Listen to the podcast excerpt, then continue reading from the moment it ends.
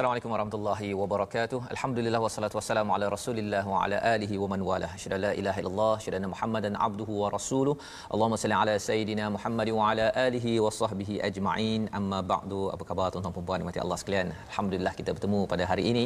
Kita memulakan pelajaran kita kita ingin mendalami kepada nur cahaya daripada halaman yang ke-35 dan pada hari ini bersama dengan Ustaz Ahmad Tirmizi Ali. Apa khabar Ustaz? Baik, Alhamdulillah Ustaz. Kita bertukar tempat Ustaz Ah, ni hari ini. ini. Ya, oh, masya-Allah. tajuk, tajuk mungkin hari ini agak Tajuk ni uh, sensitif sikit Ustaz ya. Uh, dia ada kaitan dengan ada kaitan ke tak ada kaitan dengan warna merah saya tak tahu. Okey.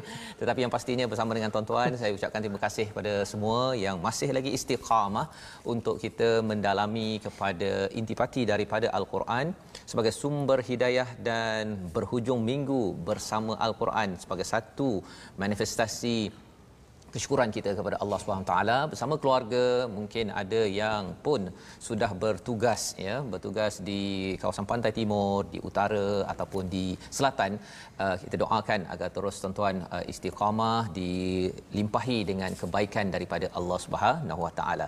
Sebelum kita meneruskan uh, saya menjemput pada tuan-tuan yang berada di rumah di pejabat untuk kongsikan share di Facebook bagi yang menggunakan Facebook. Dan yang berada di depan talian ataupun berada di depan kaca TV uh, boleh maklumkan pada anak-anak call sekarang ini uh, topik penting pada hari ini. Ada banyak perkara penting yang berada pada halaman yang ke-35 kita mulakan dahulu perkongsian kita pada hari ini pembelajaran kita dengan Ummul Quran Al-Fatihah bersama dengan Ustaz Ahmad Tirmizi أعوذ بالله من الشيطان الرجيم. بسم الله الرحمن الرحيم. الحمد لله رب العالمين.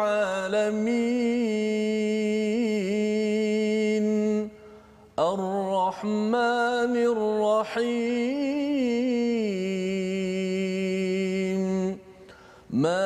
مالك يوم الدين.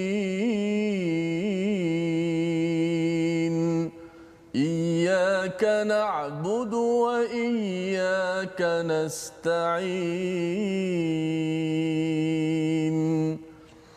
اهدنا الصراط المستقيم.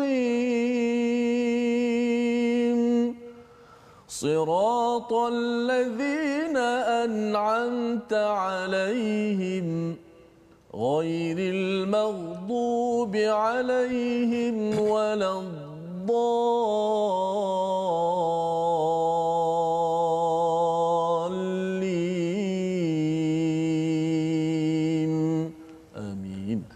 Rabbal alamin. Terima kasih diucapkan pada Ustaz Ahmad Tamizi eh, berkongsi bacaan Al-Fatihah sebentar tadi bersama dengan tuan-tuan yang berada di rumah di mana di dalam surah Al-Fatihah ini kita memohon hidayah daripada Allah Subhanahu Wa Taala ditunjukkan jalan yang lurus dan di dalam halaman yang kita akan bincangkan nanti Allah memberikan hidayah demi hidayah daripada sebesar-besar perkara dalam dunia ini hinggalah kepada sekecil-kecil perkara lantaran Al-Quran ini tidak meninggalkan walau satu walau satu perkara.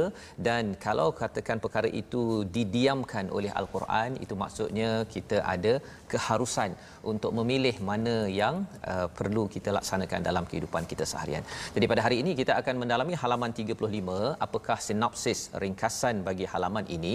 Bermula dengan ayat yang ke-220 ya. Ringkasannya ialah berkaitan dengan anak yatim ya. Ha, menjaga harta anak yatim ini adalah kaitan ada kaitan ayat ini dengan ayat sebelumnya pada halaman yang telah kita bincangkan sebelum ini. Dan kemudian kita melihat kepada hukum pernikahan lelaki muslim dengan perempuan musyrik ataupun sebaliknya. Kita melihat bagaimana ya ayat ini adalah ayat uh, pertama yang bercerita tentang menguruskan ataupun membina sebuah rumah tangga sebuah keluarga ya. Dan kemudian pada ayat 222 hingga 223 disentuh tentang uh, darah wanita haid dan juga berkaitan dengan bagaimanakah hubungan antara lelaki perempuan suami isteri dalam sebuah rumah tangga ya. Dan diikuti dengan satu topik yang mungkin nampak seperti tidak ada kaitan tetapi perlu kita faham amat berkaitan dalam sebuah rumah tangga dan juga di luar rumah tangga iaitu sumpah dengan nama Allah dan sumpah yang sia-sia sumpah yang laun yang perlu kita faham dalam ayat 224 maka mari kita sama-sama uh, melihat kepada ayat 220 dan 221 memulakan sesi kita pada hari ini tuan-tuan yang belum lagi share ustaz ya yang ya. belum lagi kongsi uh, sila kongsi sekarang ya. ya jangan lepaskan peluang kerana apa kerana biasanya hujung minggu orang mungkin dia sibuk-sibuk ustaz ya, ya. dia terlupa bahawa ada ada Quran Time. Mm-hmm. Jadi silakan berkongsi dan topik pada hari ini yang amat penting untuk dimaklumi bagi sebuah keluarga untuk kita faham dalam kerangka Al-Quran bukan dalam kerangka manusiawi yang kadang-kadang dalam bentuk yang agak negatif. Maka silakan Ustaz ayat 220 dan ayat 221. Baik, terima kasih Al-Fadhil Ustaz Fazrul dan uh, seterusnya penonton-penonton sahabat-sahabat Al-Quran my hashtag Quran Time baca faham dan amal Alhamdulillah kita saya mengajak semua untuk kita tidak lupa untuk sentiasa bersyukur kepada Allah Subhanahu Wa Taala di atas nikmat yang begitu besar diberikan kepada kita sudah pastilah nikmat Islam dan iman dan dengan nikmat itulah pada hari ini kita dapat satu nikmat yang sangat besar yang agung berada di hadapan kita itulah nikmat kita bersama dengan Al-Quranul Karim. Ya. Mudah-mudahan panduan demi panduan yang kita belajar setiap hari ini uh, dapat menjadikan kehidupan kita lebih baik eh, seterusnya kita dapat melangkah eh, dunia dan akhirat kita insya-Allah. Teruskan share, teruskan kita sebarkan uh, ilmu al-Quran di seluruh alam.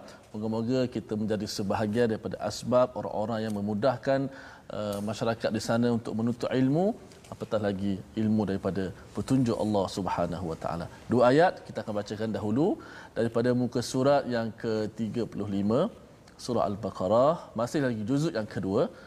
Um, ayat yang ke-220 dan 221 dan seperti mana saya maklum sebelum ni kita uh, baca al-Quran by page Ustaz eh? Ya. ikut halaman-halaman. Uh, walaupun ayat yang kita mula hari ini adalah fid dunia wal akhirah mhm. tentang mm-hmm. dunia dan akhirat. Ia berkait rapat berkait rapat dengan ayat yang sebelum tu. Allah Taala kata apa? Kadzalika yubayyinullahu lakumul ayati la'allakum tatafakkarun. Demikianlah Allah Taala menerangkan ayat-ayatnya supaya kamu berfikir. Hmm. fikir apa? Ha fid dunia wal akhirah. Okey jom Ah, batuk sikit sah. Oh, ya. Betul suara nak betul suara sikit. Betul suara. Okey. Insya-Allah kita baca dengan uh, Taranum Bayati Kurdi. أعوذ بالله من الشيطان الرجيم في الدنيا والآخرة ويسألونك عن اليتامى قل إصلاح لهم خير وإن تخالطوهم فإخوانكم والله يعلم المفسد من المصلح ولو شاء الله لأعنتكم إن الله عزيز حكيم ولا تنكحوا المشركات حتى يؤمن ولأمة مؤمنة خير من مشركة ولو أعجبتكم ۖ ولا تنكحوا المشركين حتى يؤمنوا ولعبد مؤمن خير من مشرك ولو أعجبكم أولئك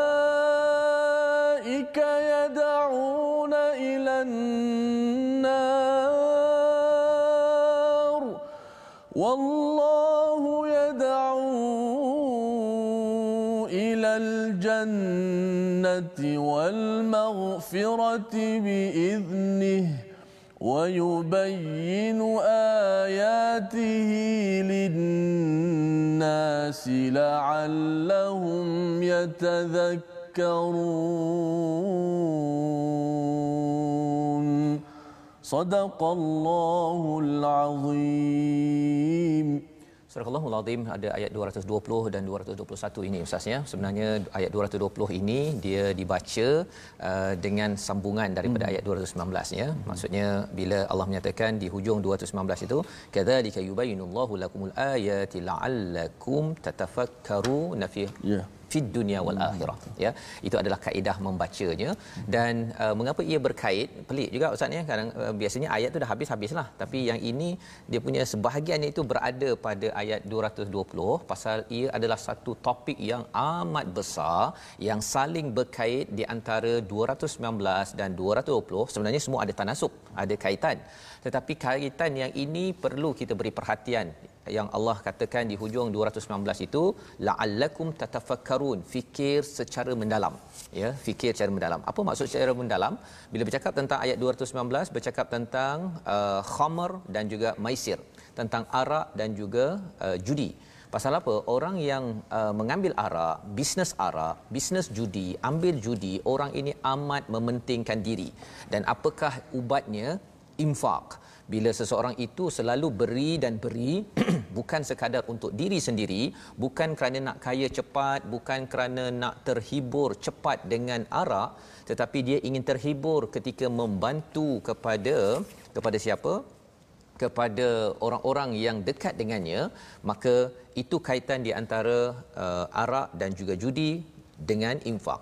Dan infak ini bercakap tentang infak dia menguruskan harta Ustaz ya. Mm-hmm. Kita nak bagi kepada yang lebih maksudnya nak bagi pada saudara kita, bagi kepada kawan kita dan sebagainya. Maka bila kita melihat perkara ini, infak ini adalah urusan di dunia. Pengurusan harta di dunia ini kita kena rancang ustaz kan? Hmm. maksudnya setiap orang uh, maksudnya dia apa? Dia uh, buat simpanan. Hmm. ada yang buat uh, KWSP contohnya ya. Dia simpan duit uh, pasal apa? Nak fikir pasal pencen nanti. Dia fikir di umur 50 60-an nanti saya tak bekerja saya harapnya boleh beri nafkah kepada diri saya kepada keluarga saya ataupun kepada kepada orang-orang yang memerlukan. Itu dunia ya jadi Allah suruh kita berfikir orang buat pelbagai institusi KWSP ataupun pelbagai institusi untuk simpan wang ataupun bank-bank membuat pelbagai produk untuk menguruskan dunia tetapi lebih daripada itu Allah kata bukan sekadar fikir fi dunia tetapi hmm. wal akhirah. Maksudnya ialah apa? Kalau katakan uh, di bank ustaz ya dia ada uh, fixed deposit. Maksudnya kita ada duit, kita terus masuk dalam akaun itu, uh, kita mungkin tak keluarkan dah. Kita tak keluarkan dah kecuali pada satu hari nanti pasal kita tahu bahawa kita masukkan duit itu itu bukan duit orang lain, duit kita juga. Okey. Bila Allah cakap fid dunya wal akhirah maksudnya apa? Allah suruh kita buka satu akaun lagi. Iaitu akaun dunia memang semua orang fikir betul-betul simpan betul-betul. Kalau katakan tak mencarum dalam uh, apa uh, simpanan keuangan itu ya uh, sampai ada uh, penguasa yang akan mengingatkan pada majikan kamu tidak mencarum untuk staf kamu ya. Mm-hmm. orang berfikir betul-betul.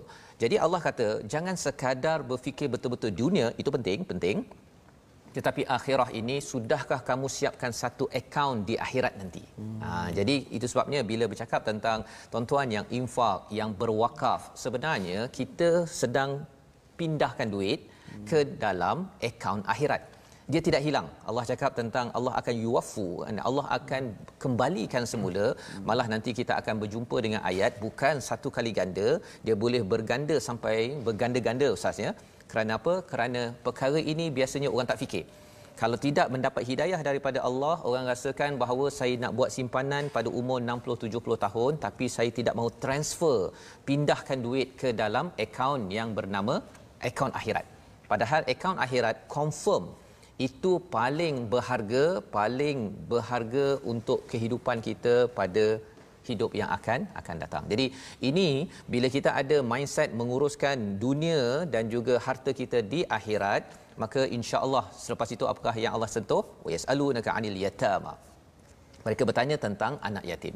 Pasal bila kita dah jaga ahli keluarga kita, uruskan dunia akhirat, maka insya-Allah berbanding dengan sekadar dalam keluarga kita, kita nak jaga orang-orang di luar keluarga yang mungkin kurang bernasib baik, nama kumpulan itu adalah anak yatim ya yang kematian ayah.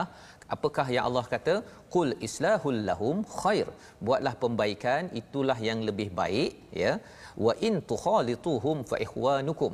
Ha ya pada zaman sahabat ustaz ya bila hmm. mereka dah kata jangan makan harta anak yatim sampai ada yang nak masak dia masak okey ini masakan untuk keluarga dia ini masakan untuk anak yatim yang dijaga di bawah di dalam rumah dia. Sampai tahap begitu.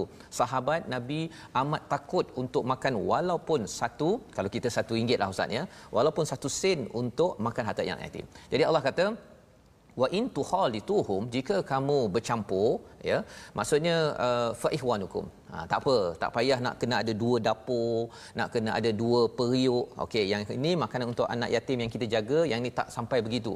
Allah beritahu wallahu ya'lamul mufsida uh, minal muslih. Allah tahu di antara kamu siapa yang nak buat kerosakan dengan harta anak yatim ataupun yang nak membuat kebaikan walau sya Allahu la'anatakum jika Allah nak Allah boleh memberi kesulitan. Maksudnya maksudnya okey dua dapur kemudian kalau bagi tuan-tuan yang menguruskan uh, rumah anak yatim kan jangan ambil walaupun satu sen kan? Kalau Allah nak susahkan boleh. Tetapi sebenarnya di sini ada ada uh, panduan daripada Allah innallaha azizun hakim. Masih lagi Allah ingatkan Allah ini maha perkasa jangan main-main dengan harta anak yatim. Tetapi Allah juga bijaksana tidak uh, menyusahkan kita kita nak jaga anak yatim tapi hmm. sampai kena apa renovate rumah kan dapur untuk anak yatim dapur untuk keluarga sendiri tak perlu sampai begitu ya dan bersyukur kita ada panduan begini ustaz ya. Hmm, Jadi selepas bercakap tentang anak yatim Allah bercakap tentang nikah. Ustaz ya. Ha, saya nak minta ustaz walaupun ayat tu panjang ustaz ya. Tapi nak bincang nak baca sekali lagi pasal di sini ada panduan untuk kita bila masuk kepada pernikahan yang paling penting suka sama suka ustaz ya. Biasalah orang bercinta ustaz ya. Bercinta ni uh, dia kadang-kadang tak nampak dah hmm. kan? Tak nampak dah. Tetapi yang penting ialah apa? Yang penting Allah beritahu di sini utamakan keimanan di atas musyrik ya jadi maksudnya kalau eh, cinta sangat kepada seorang perempuan dan perempuan itu musyrik Allah kata wala tankihul musyrikat hatta yu'min kecuali hatta dia sehingga dia beriman pada Allah jadi para sahabat uh, ustaz ya mm-hmm. bila dia pada Mekah tu ada yang uh, isterinya musyrik dia berkahwin kan pasal hmm. belum lagi keluar ayat ini bila keluar ayat ini ini adalah satu peraturan yang mencabar. Mencabar ya. Macam kita ustaz kan kita dah awal-awal berjumpa dengan isteri dah dua-dua beriman kan? Ya. ataupun dah masuk Islam mudah ya. Tetapi bagi tuan-tuan mungkin ada ahli keluarga yang dia belajar dekat uh, Amerika kan? Berjumpa dengan uh, apa? Minah Saleh contohnya. Hmm. kan? Minah bukan Minah Soleh Minah Saleh kan. Uh, pada waktu itu uh, apa panduannya? Ini ayatnya. Ustaz silakan ustaz untuk dapat baca sedikit ayat ini. masya-Allah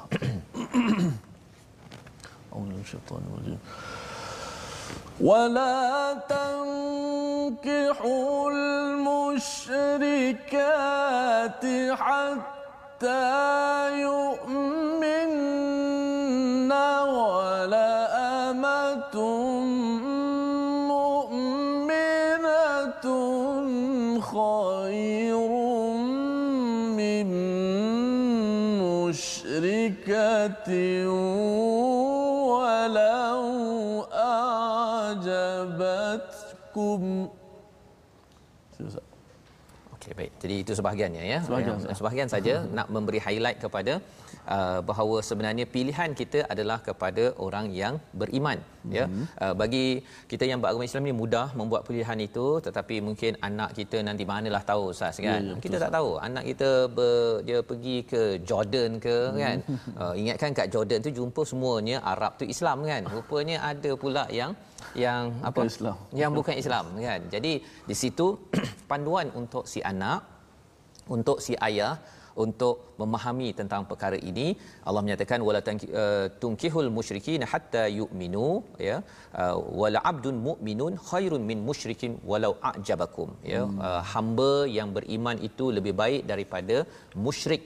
Walaupun yang si musyrik itu ya yang tidak beriman itu uh, mengagumi ya menarik perhatian. Ulaika yad'una ila nar ya kerana apa? Mereka itu mengajak ke arah neraka dan Allah mengajak kepada syurga dan makfirah daripada Allah Subhanahu taala ya maksudnya dengan izin Allah. Di sini uh, Allah mengingatkan sekali lagi berkali-kali ni ustaz ya tadi kata jangan kahwin ya lepas tu Allah cakap uh, mereka ni mengajak kepada neraka dan Allah mengajak kepada syurga dan keampunan. Ya, mengapa perlu diingatkan berkali-kali ini pasal orang bercinta ustaz ya. Hmm. Dia Masya dah tak tiba dah kan kata jangan halang ya. Dia istilah apa? Uh, uh, lautan akan yeah. kurunangi kan Allah. kemudian apa lagi uh, gunung akan hmm. kudaki yang lebih kurang gitulah cinta kan itu buta lah cinta itu buta dia tak, saya saya nampak ada sesuatu dekat atas meja oh, oh yang ini ustaz ya ha, itu ada kaitan lah tu ada kaitan ya? lah? ada kaitan oh, ya okay. pasal kalau kita tengok kat sini wala tankihul musyrikat uh, jangan uh, menikahi kepada musyrikat ini cakap pada si lelaki yang nak berkahwin okay. dengan si perempuan tetapi kalau kita lihat kepada wala tunkihul musyrikin uh, maksudnya apa dan janganlah kamu menikahkan jadi sebenarnya Allah tengah bercakap dengan siapa Allah tak cakap dengan si perempuan yang uh, yang musyrikin itu Allah bercakap uh, kepada uh, apa perempuan uh, mukmin. Hmm. Allah sedang bercakap dengan ayah perempuan mukmin.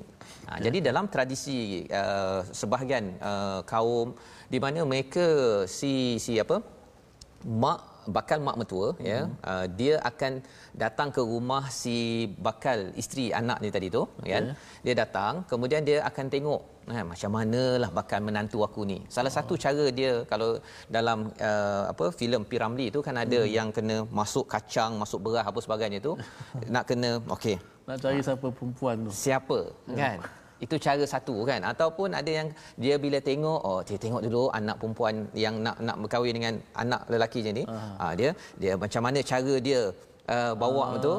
Ha, kemudian cara dia hidangnya eh, cara dia bagi assalamualaikum makcik kan begitu ah. kan? Segala-galanya dia perhatikan. Padahal adakah itu segala-galanya? Sebenarnya kalau kita lihat dalam ayat ini yang diberi penekanan adalah si lelaki yang nak berkahwin dengan bap, bakal bapa mertua. Mm-hmm. Si anak lelaki yang nak kahwin tu dengan bakal bapa mertua itu perlu di, diuruskan dengan baik. Maksudnya apa? Mesti si bakal suami ini tadi dia perlu bercakap, berinteraksi, itulah penilaian yang perlu diberi perhatian yang bakal apa bakal bapa mertua tu kenalah tanya pada anak perempuannya. Itu satu lagi poin. Maksudnya ayah dan anak perempuan perlu rapat dan cakap pasal kahwin ini bukanlah perkara sensitif di antara seorang anak perempuan dengan ayahnya. Kadang-kadang anak perempuan kena cakap dengan mak, kan? Hmm. Mak sebenarnya uh, Minah nak berkahwin mak. Ha kan, okey. Dia tu, pergilah cakap pada ayah kamu kan contohnya. Tak berani mak, kan? bila itu berlaku ia menghalang daripada si ayah itu bapa mertua lah ya kepada si untuk bercakap baik-baik dan kalau katakan ya kalau katakan si suami bakal suami ini tidak bercakap dengan bakal bapa mertua kesannya ialah apa kesannya kadang-kadang dia tak cakap dengan bapa mertua dia cakap dengan bakal isteri dia hmm. ha, yang itu menyebabkan dia punya SMS WhatsApp ke ataupun apa-apa sahaja uh, dialog itu antara bakal suami dengan bakal bakal isteri terlampau-lampau sangat hmm. padahal sebenarnya waktu ini uh, dua-dua dah tak tak tak tak betul sangat dah. Kan? Bila bercinta bila tengok waktu tu WhatsApp itu tiga perkataan itu macam nilai dia berjuta-juta ringgit. Pasal apa? Dikelabui oleh perasaan. Tetapi bila ada ayah ya bila ada ayah yang berkomunikasi ini bagi yang nak ikut kepada secara objektif dalam al-Quran ini maka si lelaki itu dengan maconya okey dia akan bercakap dengan bakal bapa mertuanya pak cik saya sebenarnya. Dia bercakap begitu ya.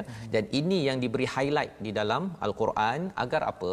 Agar proses pernikahan itu bukan dicampur-campur adukkan. Hmm. sehingga kan ia tidak menjemput kepada syurga dan tidak menjemput kepada keampunan daripada Allah Subhanahu Wa Taala.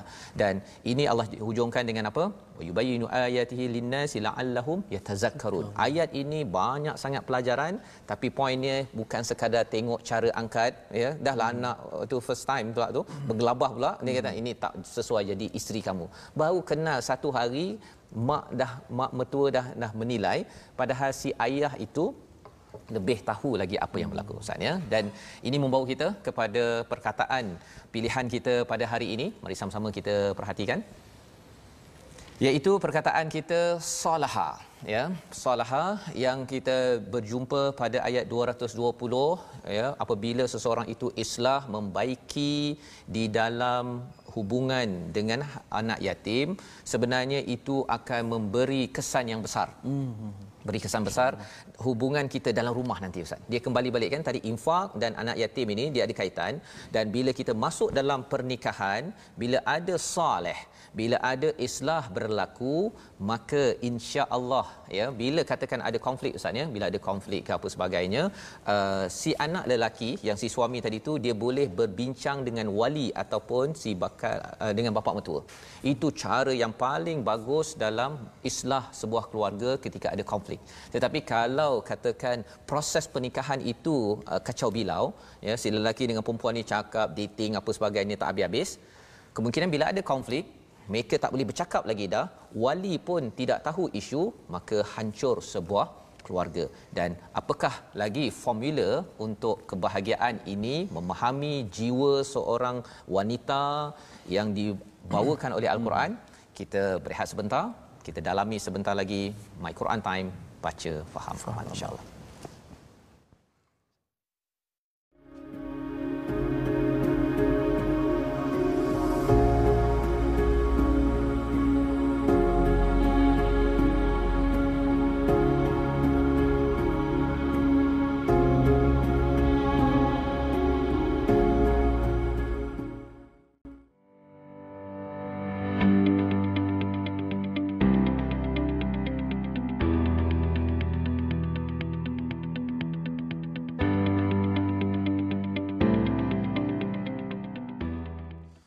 ولا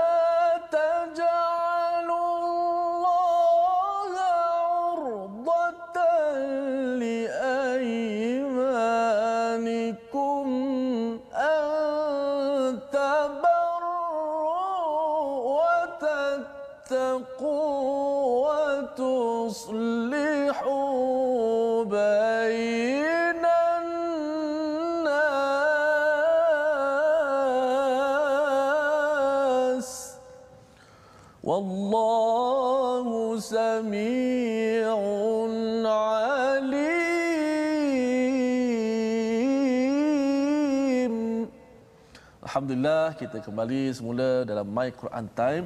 Alhamdulillah kita telah uh, menjelaskan bagaimana satu persatu daripada Ustaz Fazrul panduan-panduan bagaimana kita nak hidup di atas dunia ini, kita perlu jaga akaun kita di dunia tapi akaun kita yang sebenar kita nak kaya akaun kita di hari akhirat. Bukan sekadar simpanan kat dunia simpanan akhirat itulah yang menentukan kita. Dan bagaimana asasnya kita nak memilih pasangan tadi. Ha, bukan sekadar angkat dulang bergetar-getar macam tu sah tapi asasnya pilih adalah apa semua ha, sebagaimana yang Nabi sebut agama akhlak dan sebagainya. Alhamdulillah. Baik uh, kita nak share berkenaan dengan kita nak ajak semua uh, rakan-rakan sahabat-sahabat Al-Quran untuk bersama di platform rasmi kita.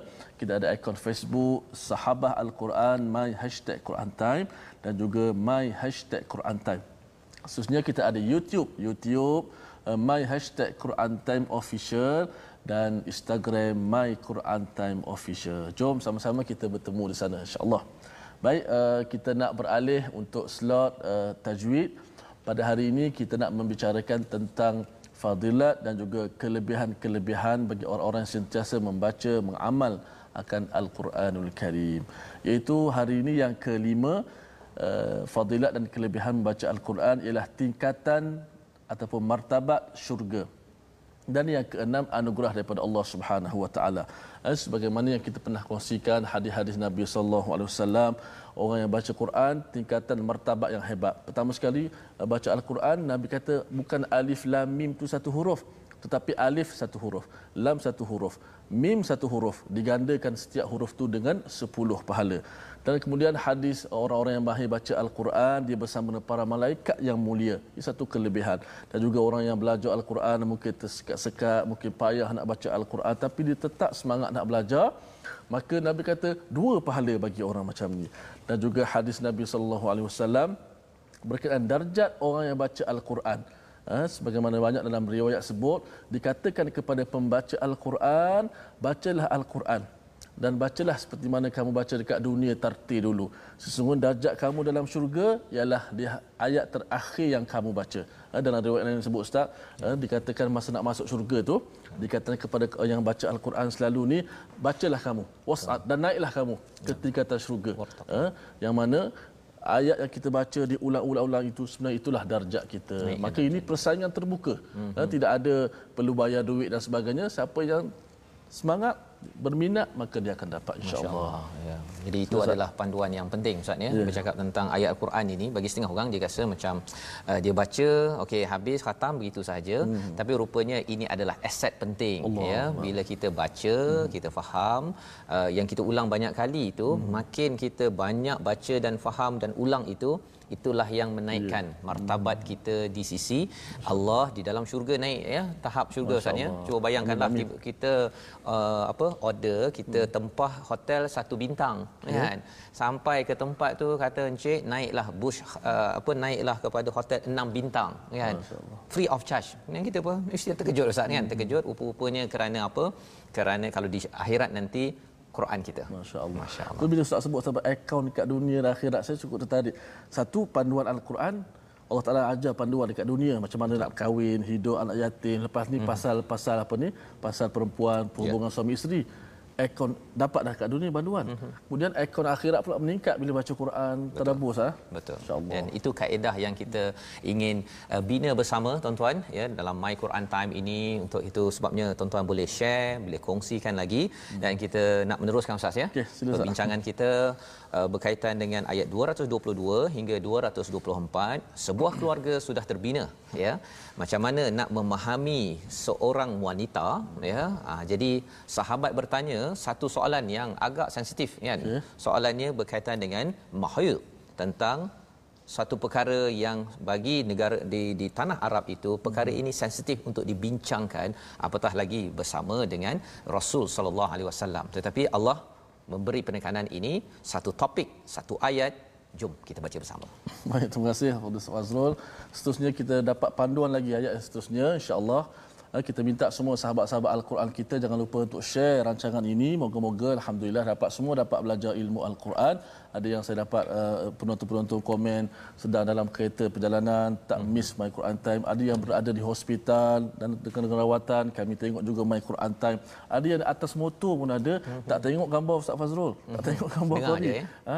pakai earphone je oh, masya-Allah masya-Allah mudah-mudahan insya-Allah dapat manfaat insya-Allah amin ya rabbal alamin baik kita nak seterusnya ayat yang uh, 222 hingga 224 kalau tadi sebut tentang bagaimana asas perkahwinan nak pilih pasangan mesti ada akhlak mesti ada agama dan sebagainya. Uh-huh. ayat yang seterusnya sebagaimana kata Ustaz Fazrul Allah nak jelaskan lagi panduan bagaimana adab yang wajib kita patuhi khasnya bersama dengan pasangan eh, ketika-ketika waktu yang tertentu. Okey ya. insyaallah. Kita nak baca dalam lagu Hijaz lah pula Ustaz eh, lagu Hijaz kerana sini ada bentuk perintah dan sebagainya perintah. yang pasti kita patuhi insyaallah أعوذ بالله من الشيطان الرجيم ويسألونك عن المحيض قل هو أذى فاعتزلوا النساء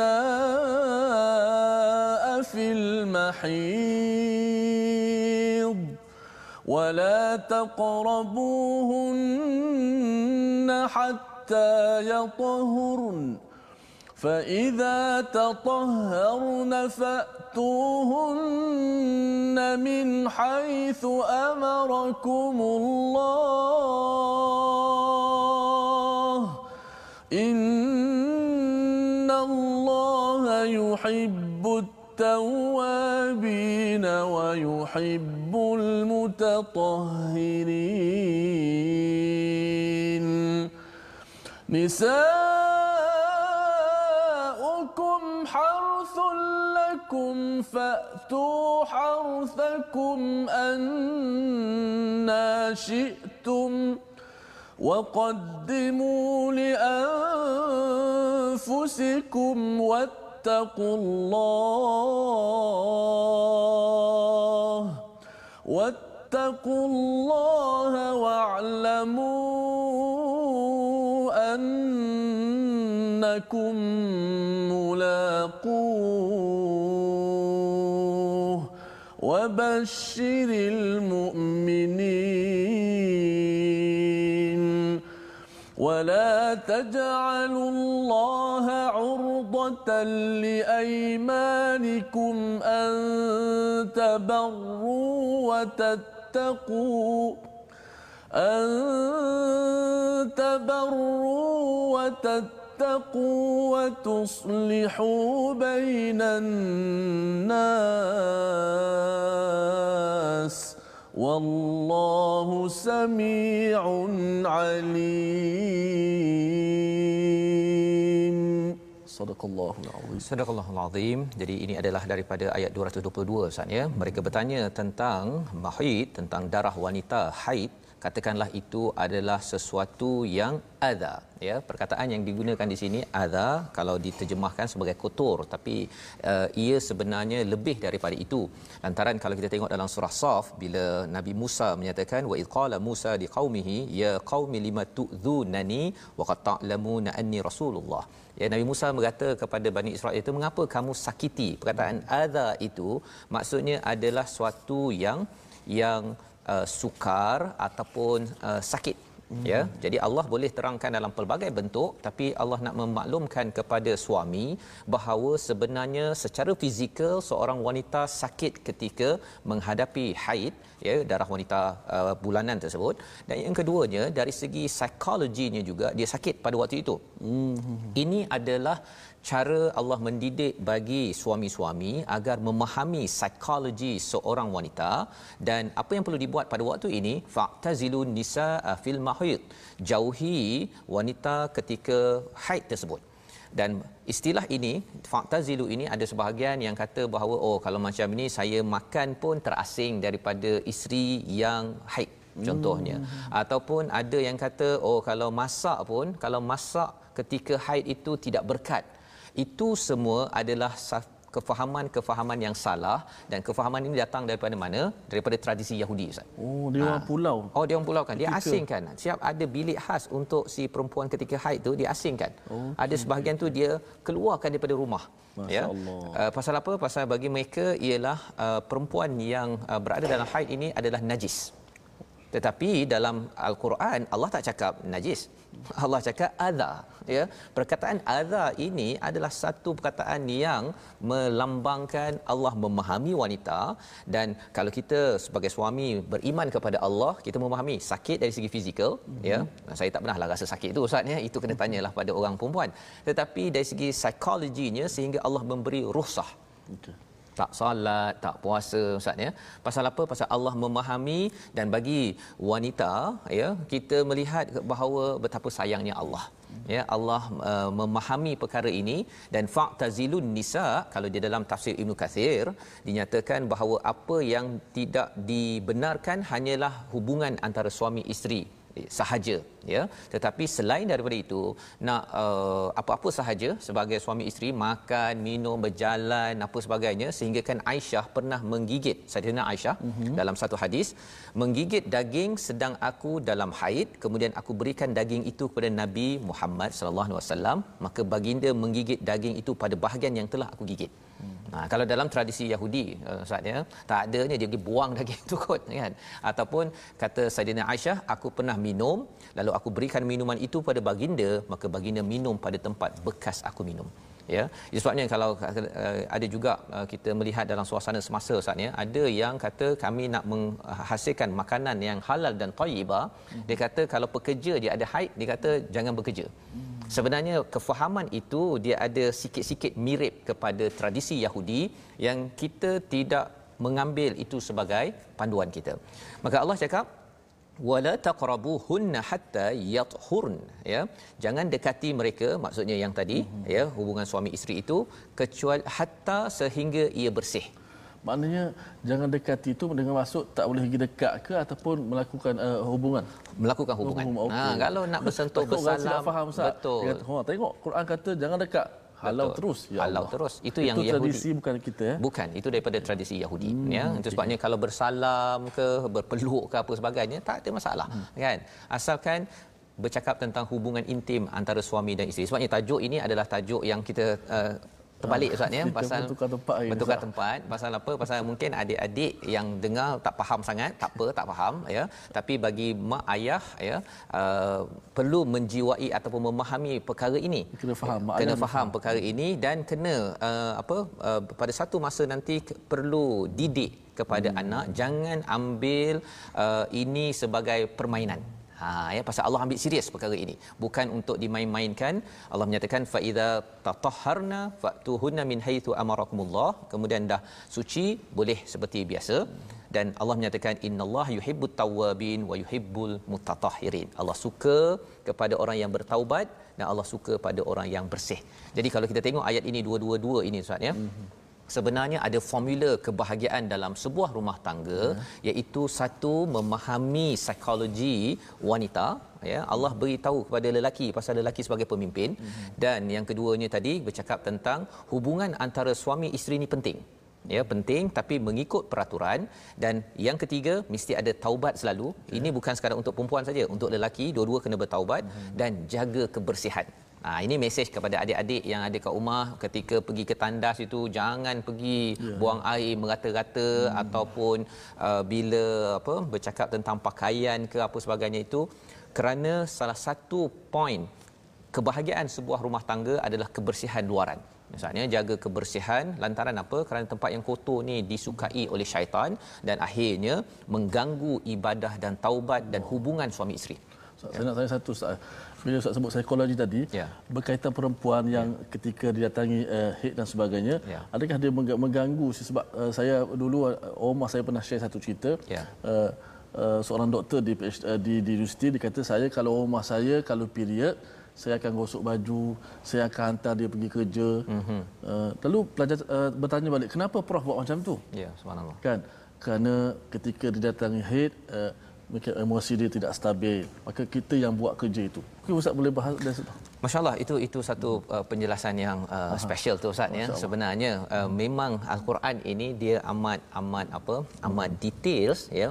Perkataan adza sebentar tadi okay. ya. Dan bila saya mengkaji ini pun hmm. saya pun baru oh ya Allah kan banyak kot kesilapan yang saya buat pasal apa bila Allah cakap huwa adha ini adalah satu uh, kesakitan okay. fizikal emotional intellectual mental pada waktu itu mental juga, dia ha? boleh sampai uh, seseorang itu mungkin mudah marah pada waktu itu ya si wanita hmm. ketika haid tersebut ataupun sebelum sebelum nak mencapai itu istilahnya PMS hmm. premenstrual syndrome istilahnya ustaz ya uh, jadi perkara-perkara ini uh, perlu difahami dan bila bercakap tentang sakit ustaz orang sakit kita buat apa ustaz yang kita jaga elok-elok apa sebagainya kan hmm. yang kita doakan kalau macam uh, cadangan daripada profesor tadi itu iaitu hmm. gosok baju ke beli hadiah ke Betul. gembirakan itu itu terhimpun dalam perkataan sebentar tadi ya ha, jadi walaupun orang cakap uh, terjemahannya mungkin kotoran saja hmm. tapi kalau orang cakap kotoran rasa macam eh downgrade sangat seorang yeah. wanita ketika haid tapi rupa-rupanya bagi seorang ayah ya bagi anak yang belum berkahwin anaknya didatangi oleh darah wanita itu mm. ayah mak memahami tentang ayat ini kita harapkan kita menguruskannya dengan cara yang terbaik mm. ya pasal berbeza lelaki dan perempuan dia lelaki dia tidak ada uzur ustaz ya mm. ha, kalau si uh, lelaki pula ada uzur mudi pula kan saya mm, muka muncung pula uh. kalau lelaki buat begitu itu masalah sikit masalah ha, tapi kalau perempuan ada buat perkara tersebut ya hmm. kita kena memahami dan ini mesej juga kepada siapa bos-bos yang ada yeah. Di tempat kerja kadang-kadang dia rasakan lelaki perempuan kena sama saja dan perempuan pun nak buktikan saya sama saja padahal sebenarnya kita berbeza. Hmm. Ha Ustaz ya. Baik. Dan seterusnya di, uh, disambung dengan topik yang lebih kontroversi ya tetapi Allah beritahu pada ayat 223 iaitu hmm. apa? Isteri-isterimu adalah ladang bagimu maka datangilah ladangmu itu bila-bila sahaja dengan cara yang kamu sukai ya. Jadi mungkin ustaz uh, perkara ini sensitif ya uh, tetapi disebabkan Allah bawakan uh, satu pelajaran sebelum ustaz uh, kalau boleh ulang ayat ini. Allah sebelum saya nak baca saya nak minta ustaz uh, kupas sikit supaya saya nampak gambaran. Baik. pasal ayat ni dia punya uh, maksud dia mendalam ustaz. betul. Bila orang cakap tentang harthul lakum ini ya wanita sebagai ladang orang okay. akan menganggap kalau yang hanya fokus fokus kepada yang uh, bab tertentu sahaja dia rasa wah ini macam uh, terlampau ini sangat kan apa uh, istilah harsul lakum ni boleh datangi pada bila-bila pada mana-mana saja uh, dia ada satu konotasi seksual kan hmm. tetapi sebenarnya bila diletakkan istilah har itu maksudnya ladang bila bercakap tentang ladang ustaz ya orang-orang Arab ni bila dia sebagai uh, apa di Madinah itu sebagai petani kan yang hmm. menanam uh, mereka akan tengok apa? Mereka tahu bahawa dia ada prosedur ada teknik ya. Kemudian apa? Bila sudah menanam dia kena jaga tanggungjawab dia menjaga kepada tumbuhan benih yang dia dah tanam tadi tu hmm. dia kena jaga elok-elok. Oh, dia tahu kerjanya makin banyak kena baja kena airi kena jaga elok-elok barulah hasilnya nanti itu memberi manfaat pada siapa kepada dirinya dan juga kepada orang ramai ini kita cakap tentang satu uh, ladang hmm. ya jadi bila seorang wanita dikaitkan dengan ladang sebentar tadi sebenarnya bagi seorang suami ialah bila sudah berinteraksi dengan si uh, isterinya hmm. dia bukan sekadar suka-suka tanam benih lepas tu tinggal Ha, ini yang pernah dibuat oleh orang-orang yang tak bertanggungjawab. Yang tanam benih tinggal. Tapi bila Allah cakap harsul lakum, wahai lelaki, ha itu mesejnya, kamu jangan jadi petani tak bertanggungjawab. Letak benih tinggal. Tapi kamu kena jaga elok-elok, bagi baja, bagi air, jaga si isteri itu terutama bila dia uh, mengandung, hmm. ya pada waktu itu ekstra. Perlukan uh, belayan kasih sayang yang lebih dan mesej ini yang di uh, di dia ambil pada istilah hartul lakum dan Allah menyatakan waqaddimu li anfusikum uh, dan laksanakan siapkan ke, untuk diri kamu pasal apa? Sebenarnya dia bermula dengan hubungan suami isteri. Hmm. tapi sebenarnya itu adalah antara proses menyiapkan bekalan kita untuk diri kita. Ke mana? Sampai ke syurga ustaz. Insyaallah. Pasal apa? Pasal bila bercakap tentang wal tanzur ma qaddamat di dalam surah al-hasyr hmm. ya kamu hendaklah perhatikan apa yang kamu siapkan. Hmm. itu istilah waqaddimu itu siapkan diri kamu. Bila jaga elok-elok si isteri ada anak anak ini dijaga itu tanda kamu adalah seorang petani yang wattaqullah wa'lamu annakum mulaqu kamu petani yang bertanggungjawab nak berjumpa Allah kita adalah suami yang bertanggungjawab untuk berjumpa Allah bukan suka-suka sahaja. Sila Ustaz. Alhamdulillah. ayat yang ke 223 Ustaz eh. Okay, kita ulang sekali lagi ayat 223 uh, setelah kefahaman kita jelas bagaimana ayat ini perlu dipercerahkan ya. sebab perkataan bahasa Arab kalau kita tengok dari sudut uh, literal sahaja mungkin kita akan silap memahami silap al-Quran. Memahami. Saya mesti tak faham azannya ya uh, ya qarabuhun daqrabuhun dan bahasa jangan kamu dekati. Hmm. Rupanya ada sesuatu di situ sesuatu. yang perlu diperhalusi dan diperjelaskan supaya kita dapat faham al-Quran dengan cara metod yang betul. betul. Okey 2 2 3 saya ulang ayat tersebut.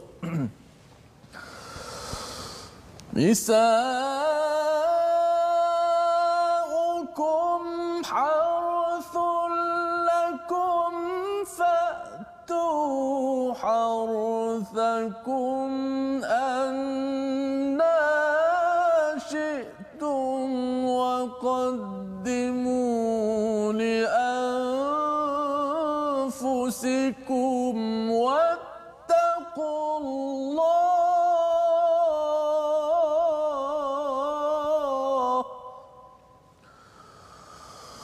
واتقوا الله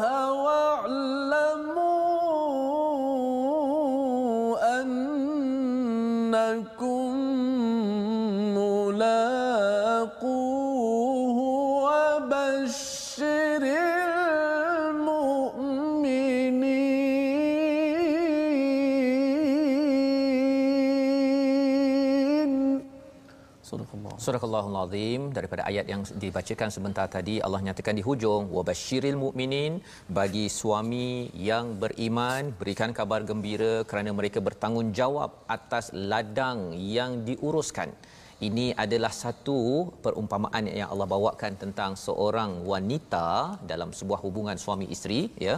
Dan ini penting. Ini penting lantaran apa? Lantaran ini menghasilkan membina suami-suami yang bertanggungjawab ya.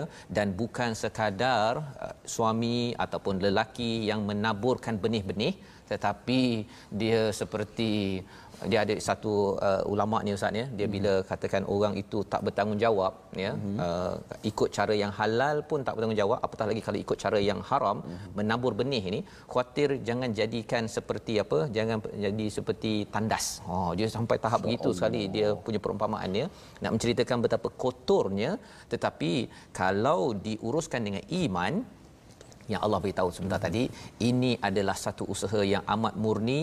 Dan Allah cakap pada ayat 224 wala taj'alullahu urdatan liaymanikum. Ha, apa kaitan pula jangan-jangan kamu jadikan sumpah ya Allah dan sumpah kamu sebagai penghalang dalam berbuat kebaikan. Apa kaitan dengan ayat sebentar tadi ustaz ya? Mm-hmm. rupa-rupanya apa?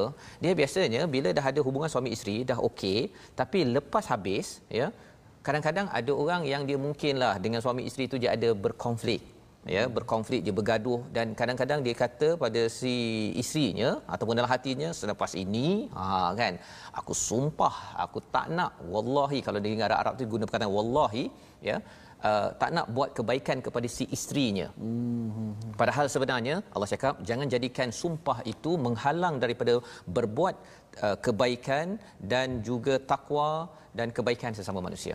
Ya, jadi ini adalah ada kaitan dengan hubungan dalam rumah dan ini ada kaitan juga di luar rumah ya di mana sebenarnya orang yang suka bersumpah dia dalam tradisi Arab ni dia suka bersumpah ya oh. tapi kalau dia terlepas dia kena ingat bahawa sumpah itu jangan menghalang daripada berbuat kebaikan dan ini sebenarnya berkaitan dengan kawalan emosi dalam rumah tangga bagi seorang suami, bagi seorang isteri, kita dah ini projek besar ni, projek nak sampai ke akhirat, tetapi jangan sampai ada sedikit pasal apa hidang air kan. Bila minum saja, ha, ini dah dalam rumah Ustaz ni, bukan masa nak bernikah ni. Bila minum saja, kalau hari tu tawar pun cakap manis betul. Kan? Tapi sekarang kurang manis dah? Ya, mengapa masam sangat contohnya ya? Kita harapkan jangan sampai kita bersumpah tidak terkawal perasaan sehingga menghalang daripada kebaikan. Membawa kita kepada tiga resolusi kita pada hari ini, tuan-tuan, mari sama-sama kita perhatikan.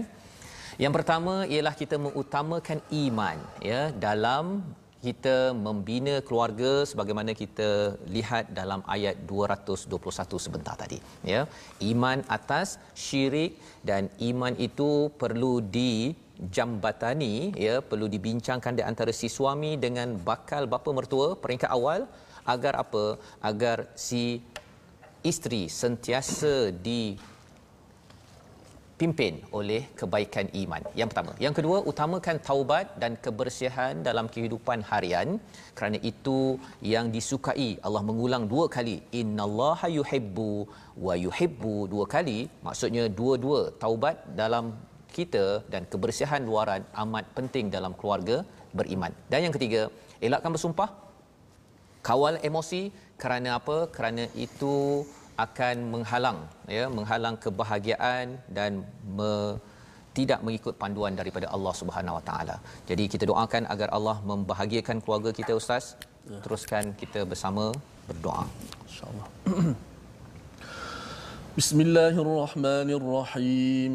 Alhamdulillahirabbil alamin. والصلاة والسلام على أشرف الأنبياء والمرسلين وعلى آله وصحبه أجمعين. اللهم إنا نسألك فعل الخيرات وترك المنكرات وحب المساكين وأن تغفر لنا وترحمنا يا رب العالمين. Ya Allah ya Tuhan kami permudahkanlah urusan dunia kami ya Allah. Ya Allah himpunkanlah kami di hari akhirat bersama-sama dengan keluarga kami ya Allah di atas kebaikan ya Allah ya Allah janganlah kau kurangkan pahala kami ya Allah. Ya Allah kurniakanlah kekuatan kepada kami untuk sentiasa melakukan ketaatan dan kebaikan ya Allah. Ya Allah kurniakanlah kepada kami kekuatan untuk kami menghindarkan daripada kemungkaran ya Allah. Ya Allah campakkanlah rasa sayang cinta kami kepada orang-orang miskin dan fakir dan anak-anak yatim ya Allah Ya Allah, kau kayakanlah kami di hari akhirat, Ya Allah.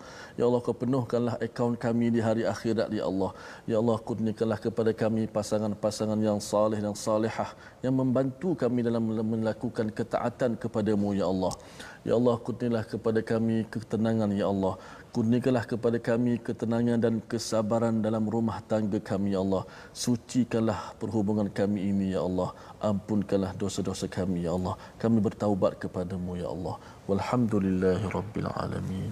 Amin amin ya rabbal alamin. Terima kasih diucapkan pada Ustaz Tamizi membacakan doa yang kita harapkan kita doakan Allah mengkabulkan doa kita sebentar tadi tuan-tuan dan puan dan kita mengikuti Uh, segala panduan dalam halaman yang ke-35 ini penuh dengan lataif ustaz ya. Penuh dengan kelembutan daripada Allah Subhanahu taala menjaga hak suami dan isteri membina keluarga yang bahagia.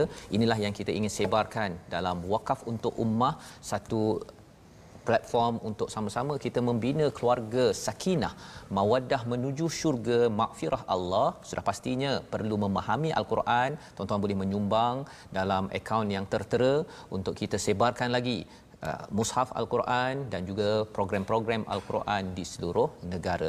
Insya-Allah kita bertemu pada jam 5 petang pada jam 11 malam ya, 11 hmm. malam uh, pasal hari ini hari Ahad hari ya dan juga 6 pagi. 6 pagi insya-Allah. Insya-Allah kita akan menyambung pada uh, ayat ataupun halaman yang ke-36 pada hari esok. Okay. Ya, kita uh, mengucapkan terima kasih pada tuan-tuan dan juga terima kasih ya program My Quran Time yang dibawakan oleh Mofas. Kita bertemu lagi My Quran Time baca faham amal satu ayat akhir ustaz yang mungkin ustaz boleh bawakan sebagai penghujung insya-Allah. Insya-Allah. A'udzubillahi minasyaitonir rajim.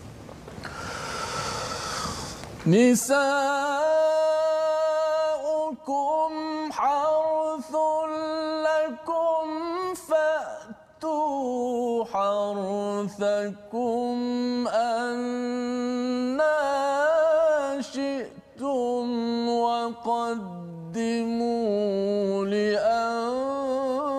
لأنفسكم واتقوا الله